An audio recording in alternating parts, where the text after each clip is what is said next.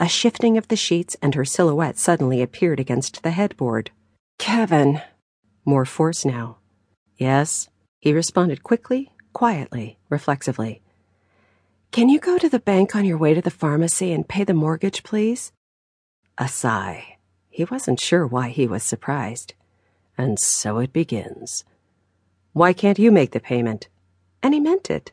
It was unfair to ask him to run an additional errand when he was already surrendering most of his lunch hour. The closest branch was nowhere near the pharmacy, which was already a subway ride from his office, so he would need to take a third trip to get to it. He would have almost no time to actually eat. She, meanwhile, could easily drive to the local branch at some point during the day and handle it herself. It was only ten minutes from their home. She only ever thinks of herself. An irritated groan and his spine shivered. His ego was retreating.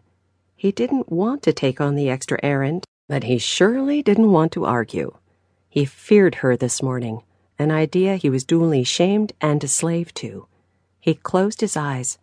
He didn't want to see himself surrender. It was a tragedy that he couldn't also close his ears. I have too much to do today. What do you have to do? He surprised himself. Another groan. Why do you always have to question me? I'm just curious. Somewhat a lie. I have to go to the grocery store after I drop the kids off, and then I have to quickly clean before getting back to the school for Jack's play.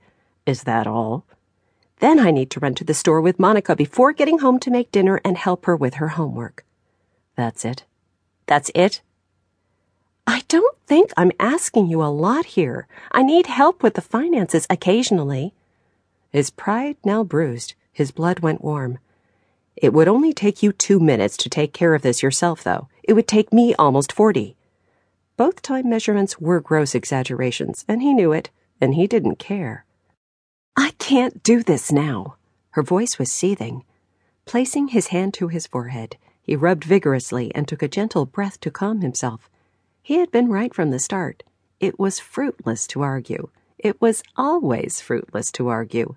He was already expecting this day to be unpleasant, and it didn't make much of a difference just how unpleasant it ended up being, really. It would, however, make a difference in his ability to survive the unpleasantness to keep his morning safe and comforting. It was better to just agree with her so he could get along. The math of a broken life. He sighed, deliberately loud enough for her to hear and understand. It was his final wordless dissent, an unspoken curse. okay. And his heart sank. No matter the quality of the equation, he still hated to give in. His latent, repressed need to win, to be the man, was his greatest curse. He saw her silhouette fall away.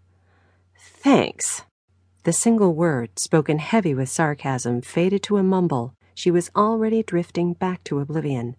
And now, on top of all, he was jealous. And yet still, I love you. It was only slightly above a whisper, but she was sure to be able to hear it. It was a compulsion of routine, not a true offering of peace or affection. A prayer said by a lapsed man of faith at the foot of the bed, speaking more to his pillow than to any deity, or the skipping of the cracks in the sidewalk to protect the back of a mother long since past. It held no meaning, and yet he did it still. No response. She was already asleep. She never says it back. Their romance was long dead and there was no resurrecting it. He had tried. Last year, he was to surprise her with a two week dream vacation to Italy, no expense spared. He quietly saved for months, even altering his contribution to his 401k to keep the fund growing without being noticed. The trip was flagrantly expensive and exotic, and he was so restlessly excited about it that he left work as soon as he made the final payment to tell her in person. And when he did, she seemed almost bored. He was crushed and confused, and so couldn't rebut the rattling series of complaints and grievances she put forth. Not a hint of appreciation was to be found. Who will watch the kids? We can't afford this trip. You can't take this much time off work. The dissensions were endless.